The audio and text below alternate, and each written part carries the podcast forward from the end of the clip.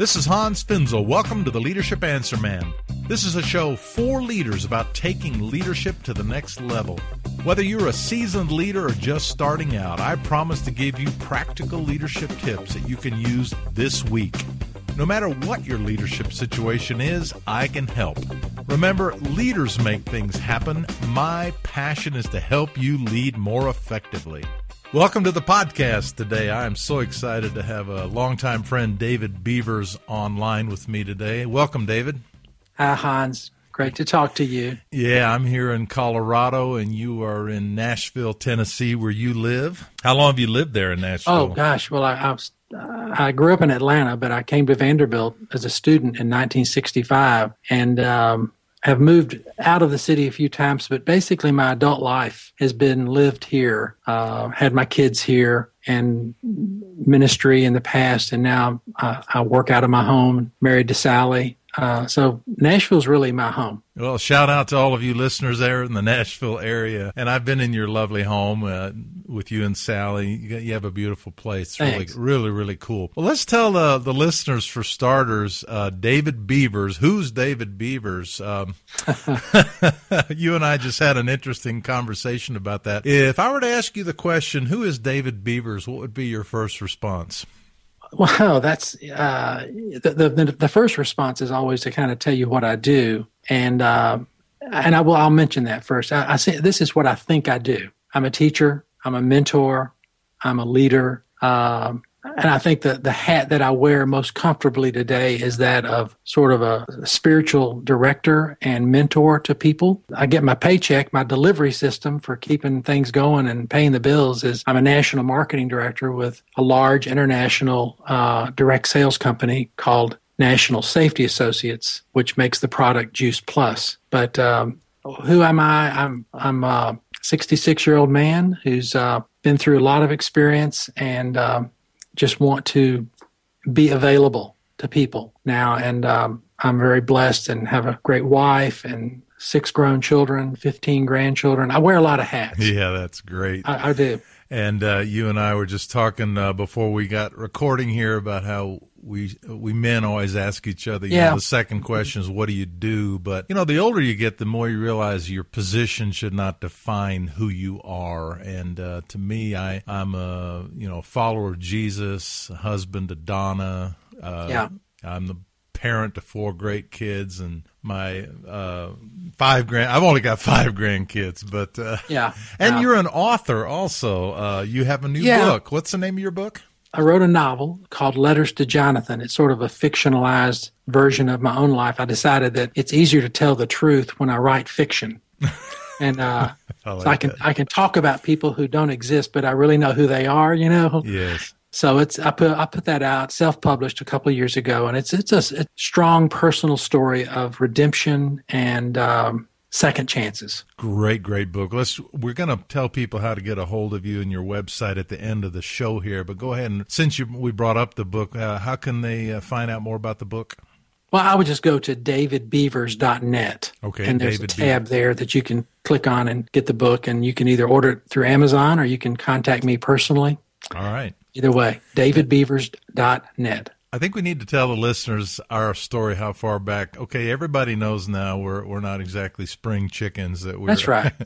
But that's, uh, you know, one of the great privileges of this stage in our life is I think we do have a lot of wisdom. You know, if you, if you learn from your mistakes, you end up having a lot of wisdom. And you made a lot of mistakes. I've made a lot of mistakes. But you and I go way back to graduate school. Wow. forty what, years. forty, forty years we've known each other. forty years ago this this fall, wow. we started in seminary together. In Dallas, Texas, and right. uh, we were in our twenties. Can you believe it? I know it. Gosh. uh, that was, you know, it was, it was, it was almost forty years ago, and I would say that those four years that we overlapped each other's lives, they were tremendous times and, and really laid a, a huge piece of foundation, built sort of a container for me that defined me, and then later I, I found ways to let that come apart, so to speak. But it's all it's all good. Yeah, and uh, you and I were connected through a discipleship group, and I kind of looked up to you as a big brother, uh, and uh, that was kind of cool. And then we lost touch for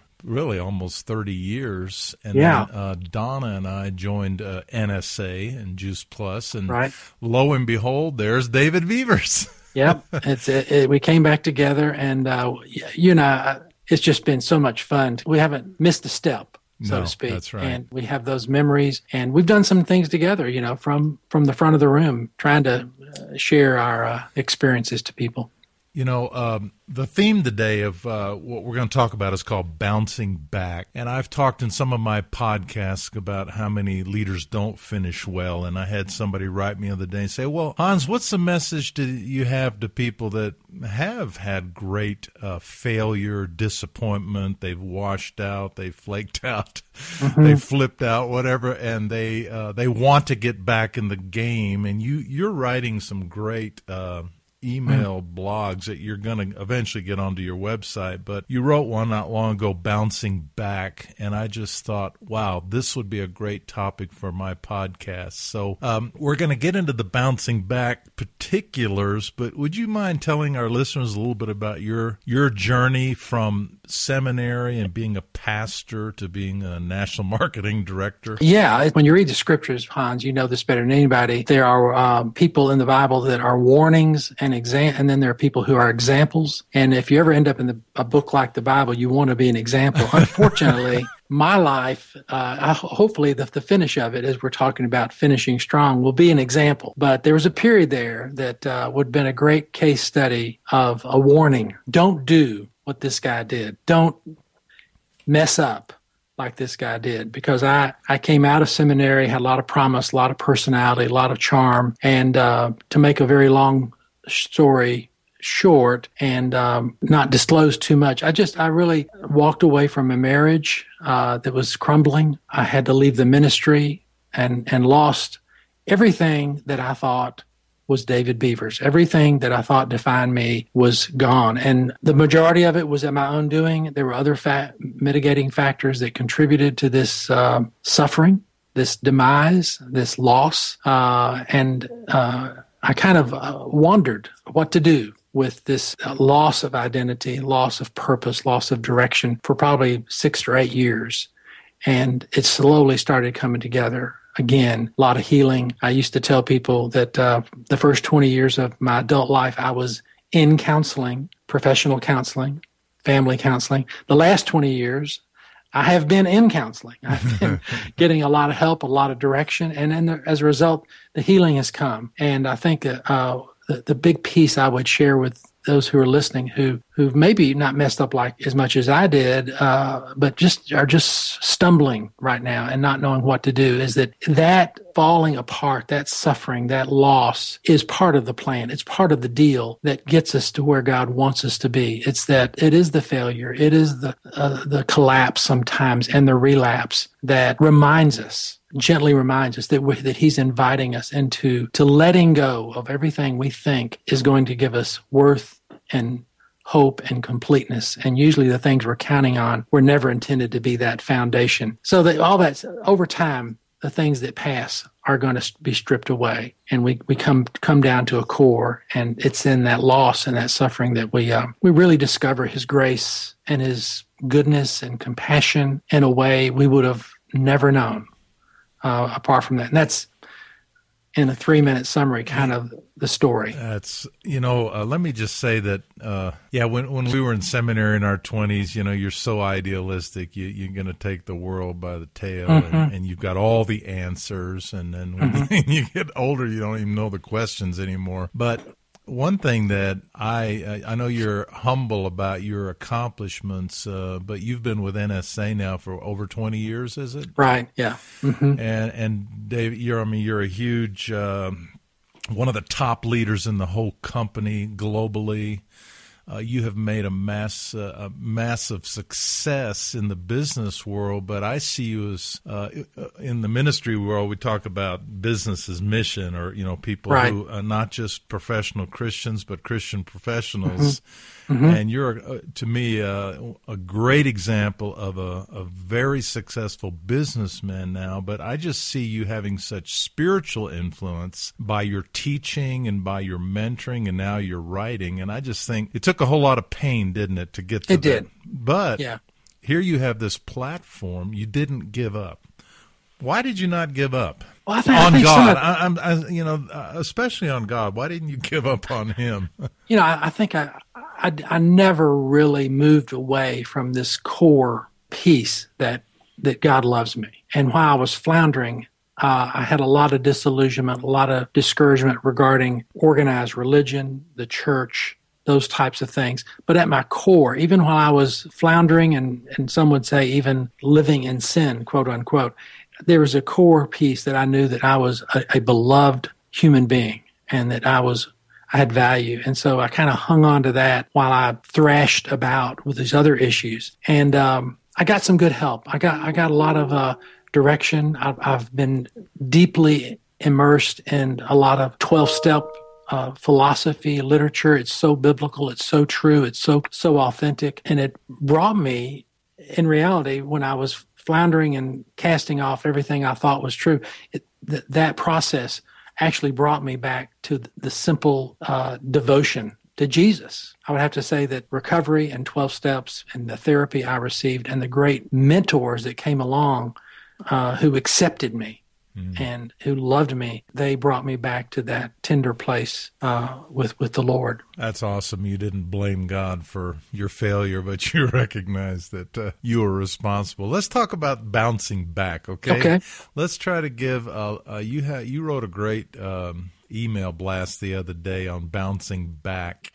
Yeah. And uh, let's uh, you have some great uh, distinctions in there between resilience and persistence. Would you unpack that for us some? Well, persistence and I mean the, the idea of bouncing back sometimes is is equated with being the comeback. What I've learned in reading and personal experience is that persistence can allows you to sort of stay in the game. You sort of remain a groupie. You don't give up. You don't step out for various reasons. Maybe they're financial. Maybe they're image. Whatever. But resilience is more of an inner piece that uh, causes you to really not just stay around, but to re-enter uh, with energy and enthusiasm and passion. So I, I think a, I think there are a lot of people we meet that are sort that have uh, persistence is kind of the ability to stay in the game, to not quit, and it's it's needed for the long haul. You know, like in, in the Christian life, as in our business, most things that are worth doing are not hundred-yard dashes, but they're marathons. That's right. Let me just say, no matter, those of you who are listening, no matter what you're trying to accomplish or what you're doing or what your job is, or persistence is absolutely critical, isn't it? People who oh, yeah. are successful are persistent, and they realize whatever I'm pursuing, it is a marathon.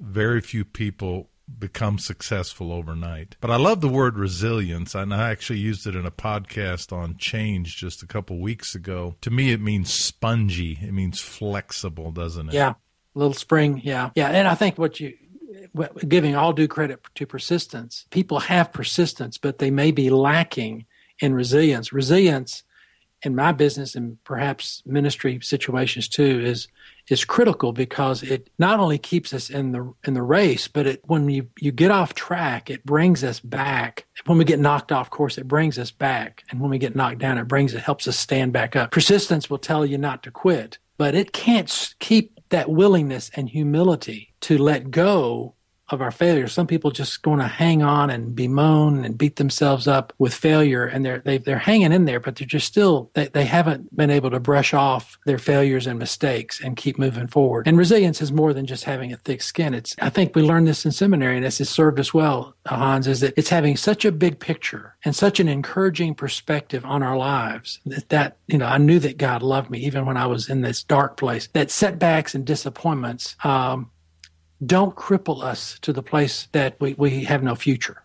So resilience is that. Now, let's talk about uh, Brené Brown. It's, yeah, I just I love Brené Brown, and uh, you and I are both huge fans of her. And uh, she lists five common factors of resilience. You've added three more. I'd like yeah, just to click yeah. through these eight I'll key factors. And, and let me just remind our listeners that all these notes will be at hans finzel dot com. If you look at the episode on the uh, interview with David Beavers, you can find uh, this list. But let's click through this list, okay? Okay. Number one. Uh, Some of these are, are Brené's, but then I've embellished and added a few. People with resilience are resourceful and have good problem-solving skills. Number two, people with resilience are more likely, this is big, to ask for help. You know, I did that.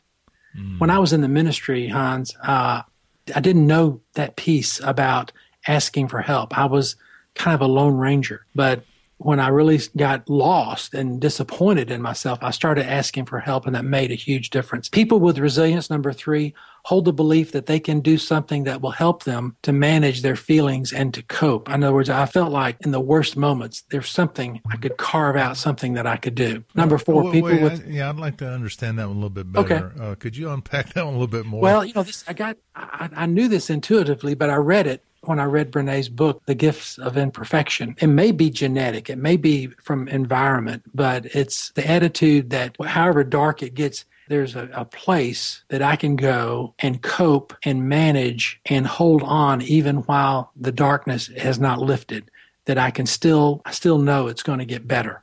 Okay. All right. It's that, it's that kind of piece. And I, a lot of it, I think, comes from from just some core piece that we get early on. Yeah. I, I think I think God gives it to us. Uh, number four, these kind of overlap at times. Um, people with resilience have the social support available to them. Again, we don't have to do this alone. I like that a lot because in your story, you, I, I, I'm sure the listeners heard what I heard. You said there were some people that surrounded you and believed in you, right? So absolutely. That's what you're saying is you cannot fix yourself by yourself. You really need the people around you to help help you recover, help you to bounce back. And you need you need some mirrors. Yeah, that's in good. Front of you. And the big piece about these people, they cannot they cannot carry a shred of judgment. Mm. And that has to be, because you've got to be able to expose the very best and the very worst. And the people sitting there are not moved either by my sincerity or by my sin. They just accept me mm. as a person. So that's a big piece. People with resilience are connected with others. Again, uh, these seem overlapping, but there's a deep connection with friends and maybe some family. Sometimes families aren't the, aren't the ones, but it's a core core group of friends. Number six, people with resilience have a sense of ownership for their choices and the outcomes of their choices. They are not blamers or quick to find fault in others. For me, this has been the biggest piece, and I see it in working with people. We don't grow up until we stop blaming mm. others and we take full responsibility. I didn't say take full blame, but we take responsibility for our choices and our responses to what happens. Number seven, people with resilience have learned how to have hopeful self-talk. And I borrowed this from Brené. I think it's tremendous. And it's because without hopeful self-talk, we hear things in our head like, this was supposed to be different. It's not, it's not worth the effort. Or this should be easier. It's, it's hard because I'm not any good at it, or I'm not any good at all. But hopeful self-talk sounds more like life is in my business or the ministry is simple, but it's not easier. This is tougher than I expected, but I can do it. So that that's, again, another another whole piece that needs expanding. Resilience gave me the capacity to bounce back from this, this time of discouragement, but it reduces, once you realize, it sort of reduces your downtime. We do have disappointments, but we, we learn to discipline our d- disappointments and um, to let go of our resentments and to start accepting life on its own terms. And at the risk of sounding like a cliche, how we can make lemonade some, some pretty bad lemons. Uh, let me just say before you go to the last one, I love this point about self-talk because I, I, I think, uh, wow, it's such a huge thing. We are so, so many of us are so driven by our self-talk, and it can destroy us or it can help us. And mm-hmm. I know in my own journey in recent years, I've had to relearn a lot of hopeful self-talk and getting around safe people who believe in me and not yeah. listening to the negative voices. But sometimes the most negative voice is our own self-talk. And so you're right. People with resilience have to learn to have hopeful self-talk. I, I don't know what the, the listeners here, what their resources are, but I, in my personal experience, a good counselor is, is a good place to unearth the chatter that's in our heads and face it and deal with it and with compassion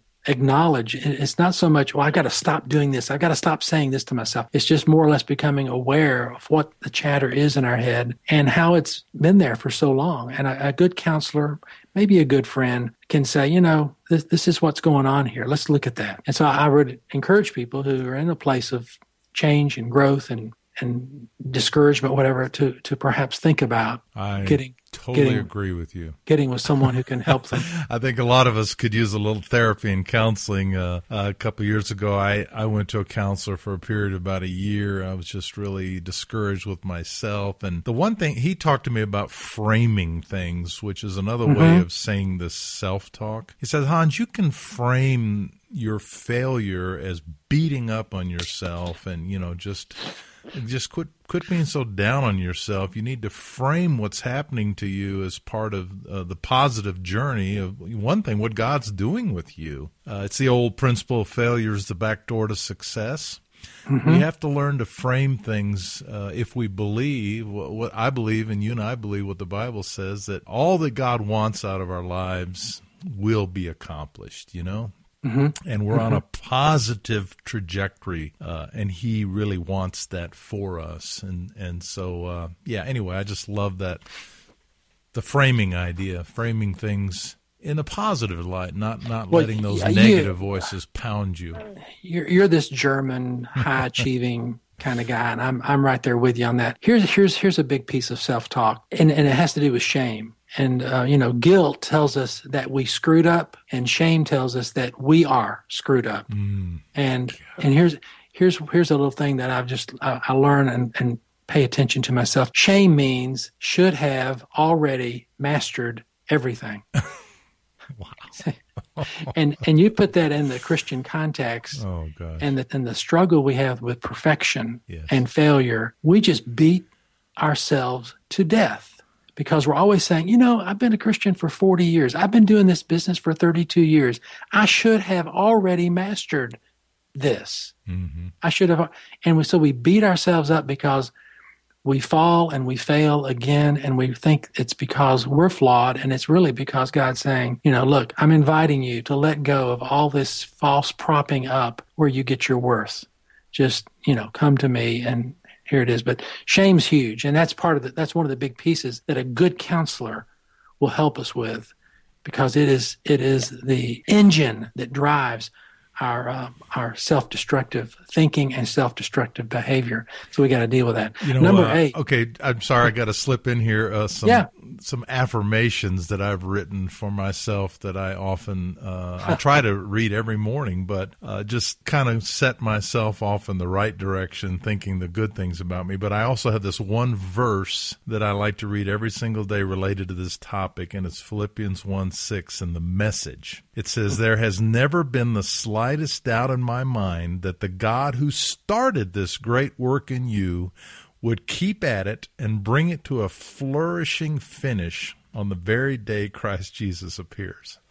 To me, that is just beautiful. That's yeah. a beautiful promise that I cling to every day. You know, the good, say that, read it again a little bit. Just, just cover uh, it again. Philippians one six, "There has never been the slightest doubt in my mind that the God who started this great work in you will keep at it and bring it to a flourishing finish on that very day Christ Jesus appears." Right, right. I like He started it when we were conceived. Yeah. I believe it. I believe he started it then, not at some moment down the road when we, quote, saw the light, accepted Jesus, but from conception, he's drawing, designing mm. this intimacy we were created with and for. You know, we were loved before we had a face. Yeah. What a great segue into your last point, number eight. Yeah.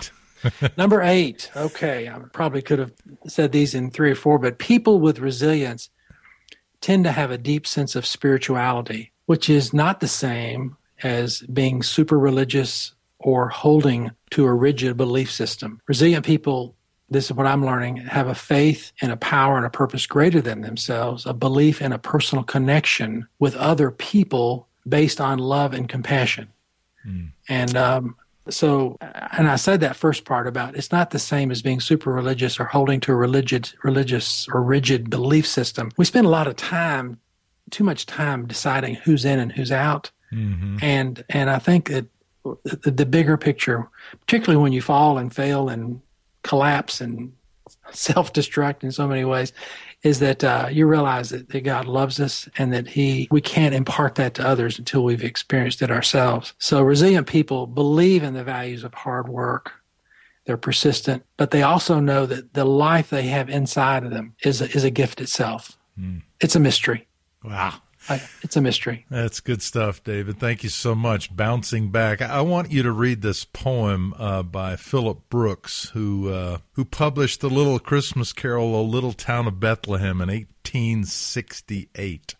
A, uh, uh, would you read that for us? Yeah, I, I use it a lot just to encourage people, and uh, it's it's sort of a, a prayer that makes sense to me and, and resonates with me. So he, this is what he says. Brooks says, "Do not pray for easy lives. Pray to be stronger people. Do not pray for tasks equal to your powers. Pray for powers equal to your tasks. Then the doing of your work shall be no miracle, but you shall be a miracle. Every day you shall wonder at yourself and the richness of your life, which has come to you by the grace of God." Wow, great stuff. David, remind people again how they can get a hold of you and learn more about you and uh, to get a, your book, Letters to Jonathan. Just go to Uh, w w w dot david beavers, that's spelled like the animal with an S, david beavers dot net. Everything you need to know and more than you need to know is there.